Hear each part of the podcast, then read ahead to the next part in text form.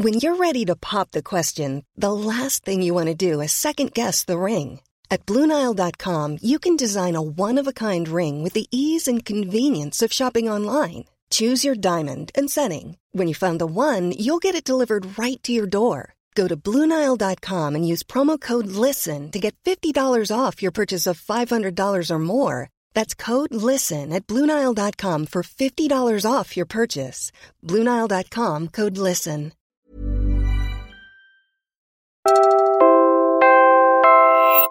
I actually asked her, I'm seven years older than you. Aren't you scared that you'll miss the chance of meeting new people and just the feeling of, you know, dating people for fun? And then she said, That's not something I'm looking for because I already have you. And I'm like, oh. Welcome to another episode of Meet LGBTQ, a special series by Puma Podcast to celebrate love and kilig in the queer community. Ako po si Josa Quiñones, and I can attest to the happiness that comes from loving yourself and to the joy that comes from finding love around you. Ang saya talaga maging Bex. In this series, we interviewed five couples about their love stories. But the twist is, we talked to them separately. So sabay-sabay nating lahat malalaman ng buong love story nila. Let's meet today's couple. Hi, I'm R, a university lecturer and professor, and also a lawyer. My personal identification would be queer because at this point, I'm still trying to figure out my gender identity. I still use she and her. We've been together since the 1st of December 2020. Hello po sa lahat. Ako si A, early 20s, bisexual. Currently, nahihirapan ngayon sa flexible learning, pero sinasagip pa naman ng RuPaul's Drag Race. Kami ni R, magsi 6 months na kami. So how did you two meet? R? I was outside the Philippines at the height of the pandemic last year, so I was stuck abroad. I found out that Tinder had its passport feature launched for free. I could set my location to wherever I might want to. I was in Europe, so one night I was so sad and lonely and thinking, what if I die in this pandemic away from everyone back home? So I activated my passport feature, set it to the center of the universe, Quezon City, Philippines, and then started swiping. And then I saw her. I knew her, of course, from Twitter, but never interacted with one another in Twitter. So I super liked her profile. That was around dinner time, Central European time. It was around 1 a.m. in Manila a super like on Tinder is a feature that you can only use once a day, I think, if you're on a free account. So the super like is a feature where you swipe up and then the person, if he or she comes across your profile, they would see that a person super like them. So they now have the option of liking back or not. Love in the time of dating apps. What was that like for you, eh? So when I signed up for Tinder, wala naman ako expectation. Gusto ko lang ng kausap. So nakalockdown ako mag-isa ko sa dormitory sa Maynila. Tapos one month, wala akong gagawin. Ano gagawin ko? Sige, maghanap muna ng kausap. But at that moment, hindi ko talaga akalain na magkakajowa ako kasi ang busy-busy dami ginagawa. Alam mo naman, early 20s, tapos ambisyosa tayo. So at this point, R, you were in Europe, and A, you were in the Manila QC area. R, what was it about her profile that struck you? Most of her photos on her profile were travel photos. I actually love traveling alone. So when I saw her photos, oh, someone who I, I found that attractive.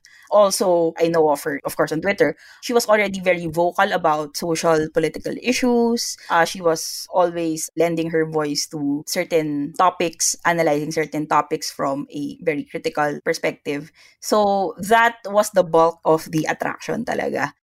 I super liked her. And then she messaged me. She messaged me with, How do I flirt with you? And then the emoji with the puppy dog eyes and, and two fingers together. that cute emoji. So so she sent that message. And then I think I replied with something like, Isn't it 1 a.m. in Manila? And A, was the attraction instant for you? What impression did you get from R's profile? Ang display photo niya before ay black and white photo niya. Yun lang. Tapos swipe right agad. Hindi ko binasa yung bio. Bakit ako lang yung mukha niya para pak, swipe right. Kaya ko to. So, ang first impression ko sa kanya, nung mutuals pa lang kami, ay, ang talito-talito naman nito, eme. So, parang ang taray-taray. Kasi, I mean, as a canal person, hindi talaga ako sanay sa mga taga-Ateneo. Parang, Diyos ko, makaka-vibes ko ba to? Pero nag-tweet na siya before ng mga sad, sad tweet na gusto ko ng jowa. Na nakikita ko, pero wala akong strong feelings. so, nag-usap kami. Ang serious naman niya. Ako yung unang nag-message yata. ang sabi ko, ah, how do I talk to you? I'm shy. Tapos bigla, ang response pa naman niya ay, why are you still awake? Huh? Parang, yun? Yun? Our first date was a Zoom call that was afternoon in Philippine time and early morning in Europe. So we first talked over Zoom and then chatted on Telegram. But siguro a month after talking, we kind of stopped communicating. I was upset because I think it had something to do with the isolation also. I was just alone in my apartment in Europe and then the person I talked to on a semi-regular basis suddenly doesn't talk to me na it really got to me the isolation but then I realized in retrospect na at the outset I think there was really a genuine attraction and a genuine desire to find out more about this person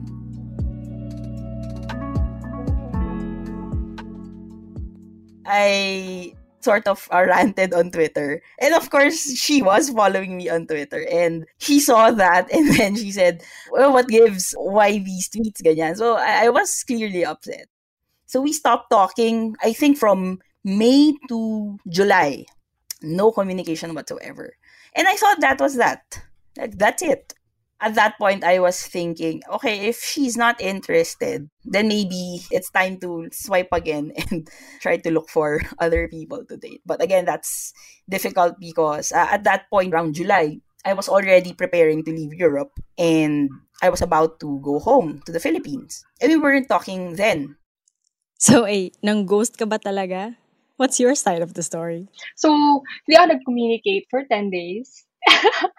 Tapos galit siya. Sinasub-tweet niya ako na, oh, basura, mga ghoster, ganyan. Parang, hi, ako ba yan? Kasi sa context ko, iisip ko lang, hala, pinaasa ko ba yung tao? Parang gusto ko lang naman maghanap ng kausap. So, minessage ko siya. Sabi ko, sorry. Sabi ko, I had fun. Had.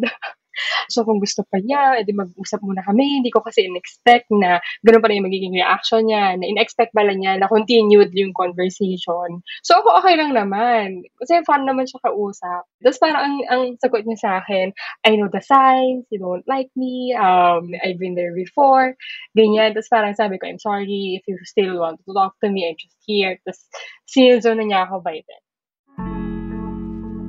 Wala na siyang response. So, no more contact between the two of you. Paano na-rekindle ang flame? R?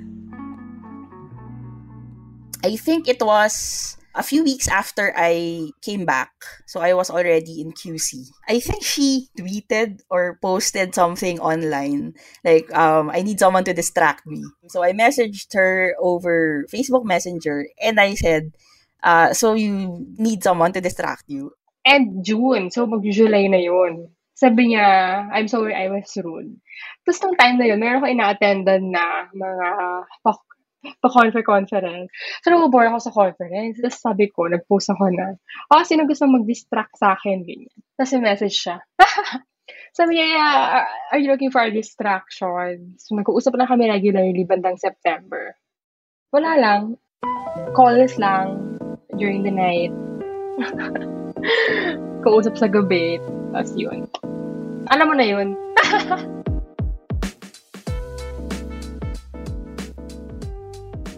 Nauna siya mag-fall. Nasa kisend siya sa akin ng mga playlist na alam mo yung may meaning. Pag inopen mo yung kanta, parang may mga bits and pieces doon of kung ano talaga yung gusto niyang sabihin. Tapos meron isang gabi na bagong-bago pa lang yung voice tweet dati.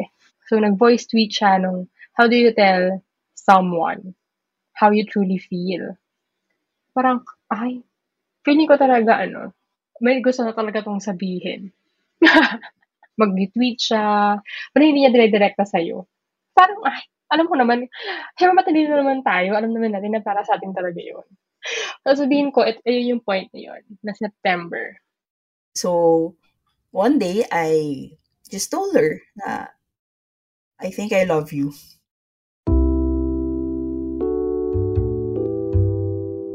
At the time when I told her, she wasn't ready to officially be in a relationship with me. She was also figuring things out in terms of emotionally placing herself. Eh, ako medyo, ano ako eh, uh, anxious ako and like, um, antsy ako about all of these things when it comes to relationships. So, yeah, I, I was telling her every so often, I love you, ganyan. And she wasn't answering. So, I was about to give up. I was on the verge of giving up on it. Na parang, ah, baka she doesn't feel the same way. Alas 12 ng tanghali siya nagtatapat. Ang sinabi niya ay, I think I'm falling in love with you. Diba? So, ang dami pang mga pa-segue. Pwede namang I love you lang. Meron pang think. Meron pang falling. Ako naman, expect ko na yun. Nasasabihin niya yun. Ang sabi ko lang sa kanya ay, are you willing to wait? So, hindi pa ako ready. Willing ka bang maghihintay? So, nakapaghintay naman siya until December 1. And then one night, sir, kinukulit ko na naman siya about, like, what do you think? Ano ba tayo? Ganon.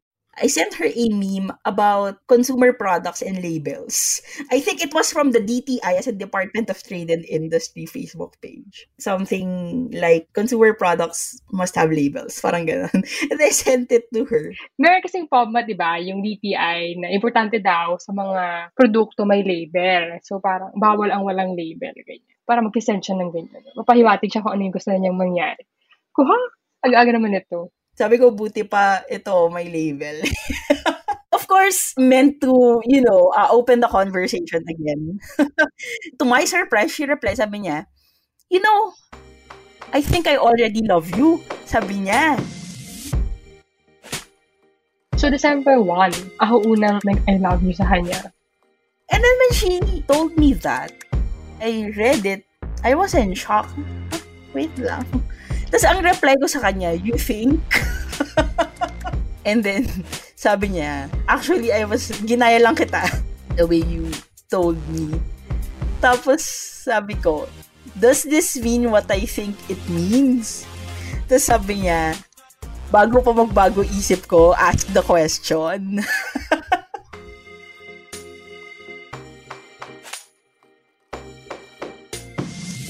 At this point, R, nasa QC ka na, pero A, nasa probinsya ka naman.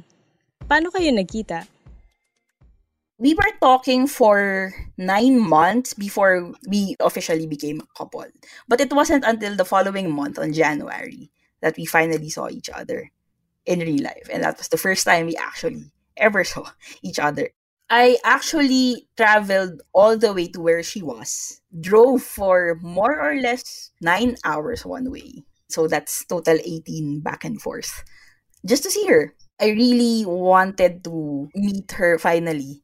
And the feeling when we finally saw each other, it's like we really knew each other even before that initial physical contact. It was so comfortable and so light and so easy when we were together. Like, there was no moment for awkwardness we were together for like two days lang. So, we made the most out of it really by just spending quality time with each other. Sa ating mga tagapakinig, syempre ang mga COVID-19 protocols ay nasunod naman, no? Nakailang PCR test din siya. Pag alis niya, tapos pagdating niya dito, PCR ulit. Both of us went into that IRL meeting with, of course, our own respective feelings of uncertainty. Not in terms of what we feel for one another but whether will this person like me in real life? Parang ganon. Or uh, at least on my end I was so scared that she wouldn't find me as compelling or as attractive as I am behind the screen. So that was my fear that you know she wouldn't be as drawn to me. But I think that's completely overshadowed by the fact that I really think that this person, even before we met, genuinely has strong feelings for me. So that eases it out, the apprehension. So, tuwang-tuwa talaga kami. Well, tuwang-tuwa kami na-realize namin nung after na, nung LDR na ulit kami sad. Kasi para wala kaming awkward face na, alam mo yung first time magkita na awkward-awkwardan. Walang ganun, Mars. Parang normal lang. So, yung level of intimacy, normal. Alam mo na yun. Last year, hindi pa alam ng pamilya ko na may jowa ako. At yung jowa ko ay si R at kami ay nasa labas ng heteronormative relationship. Hanggang ngayon, alam na nila. Pero before, hindi eh. So, ang hirap nung, paano ba tayo magpapaalam, paano ba tayo magkikita, paano ba tayo magsistay ng tatlong araw, walang suspicion ang mga magulang at mga kamag-anak. Pero nagkita naman na everything is worth it talaga. Ito talaga, ng, ito talaga yung sinasabi lang worth the wait. Just the fact of finally knowing the person behind the screen as someone real and knowing the person behind all those messages as someone you can just hold and like be with is something that really felt so overwhelming in a good way. Na this is someone I really have strong feelings for. Ito naiiyak ako. Ako. yeah, I'm so happy, I guess. Uh, and also, sad na I don't um, see her every day. I'm not with her, so it's kind of sad. This is an experience that's so unique. It's a relationship that I think even six months pa lang kami, um, or magsi six months pa lang kami, it has gone through a lot. Like the challenge of this pandemic, LDR, and then you sometimes you can't properly communicate pa online because there are no non-verbal cues. So that's the difficulty of being in this setup. But we try to make it work. And I think ang dami na naming milestones together even in that relatively short amount of time. So like I'm just happy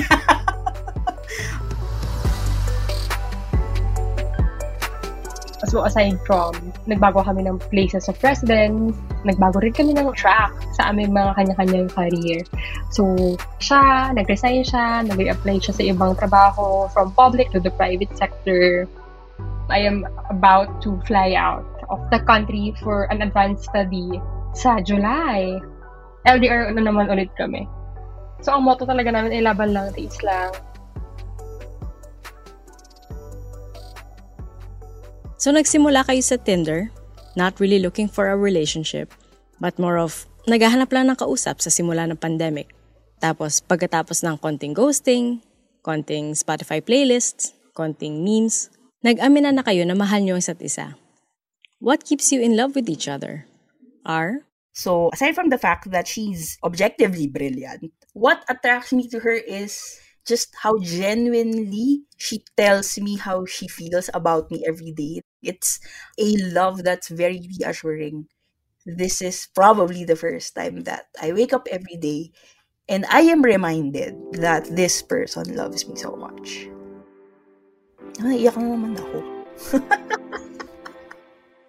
I think I'm ready to plan out the rest of my life with this person. I actually asked her, I'm seven years older than you. Aren't you scared that you miss the chance of meeting new people and just the feeling of, you know, dating people for fun? And then she said, that's not something I'm looking for because I already have you. And I'm like, oh. Ambisyosa ako as a person. Sabi ko, pangarap na yung ginagawa, ano yung ina-applyan. Wala akong time dun sa laro-laro lang. Takot pa ako kasi nasa closet pa ako ano na, I mean, ready ka ba for this kind of relationship? Ready ba ako? So, sabi niya ready. I mean, wala naman siyang hesitation. Never naman siya nag-hesitate. And yun yung na-appreciate ko sa kanya. I come from a family of generations actually of the wage laborers in the province. So, yung greatness, yung laki, and yung bigat nung pangarap mo na mag-apply ka for scholarships abroad, tapos lagi ka na-decline. So, sometimes pag sinasabi ko sa kanila na nare-reject ako, parang, wag ka na kasi, bakit ka pa kasi mag-apply? I mean, mara-reject ka naman, something like that. Mga ganun yung mga naririnig kong comments. Ambisyosa ka kasi si R yung nag-keep sa akin grounded. Na okay lang yan, kaya mo yan, go, go, go. If hindi dahil sa kanya, hindi ako makakakuha ng acceptance ngayon. At hindi ako nasa point ngayon na to na buhay ko na isipin ko, I am about to make another great leap in my professional life. And that's owing to her support. So aside from her support, yun talagang effort niya na araw-araw talaga na mag-communicate at ipadama sa akin na worth it ako sa love and support and holding on. Iyak siya. mahal na mahal ko siya. Kasi parang, nag-feel mo talaga yung love and support.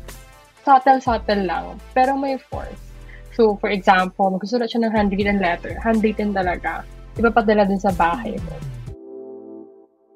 The breakup of the relationship before her sent me into severe depression which took me siguro a couple of years in therapy to sort out. Not just the breakup, but like in general, how I approached life. And it was during that time that I rediscovered how much I valued myself. I started to remind myself that I am a person of value and that I am so deserving of love. And then mm-hmm. comes along this person who makes the effort to remind me as much as she can that she loves me.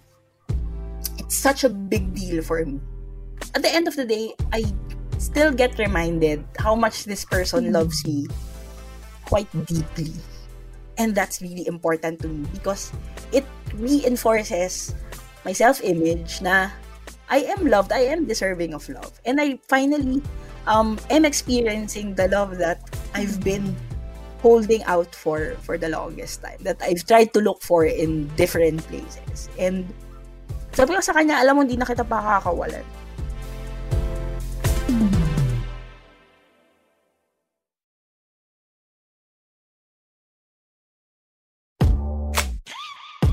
And that was the third episode of Meet LGBTQ.